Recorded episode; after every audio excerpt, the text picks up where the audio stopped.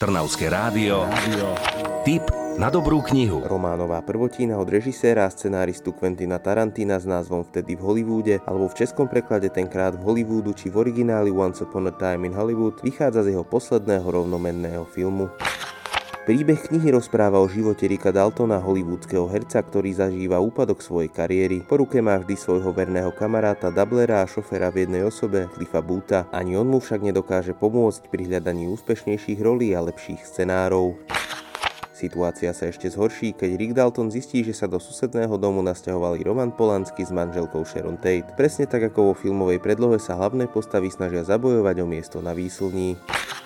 Kniha vtedy v Hollywoode rozširuje príbeh, dáva šancu spoznať fiktívne postavy, ktoré ste vo filme videli a viac priestoru dostanú aj tie, ktoré nemali dosť času ukázať sa. Nechýba typický čierny humor, ale ani prekvapivé dejové zvraty, odchýlky od scenára či kusisko nostalgie za starým Hollywoodom.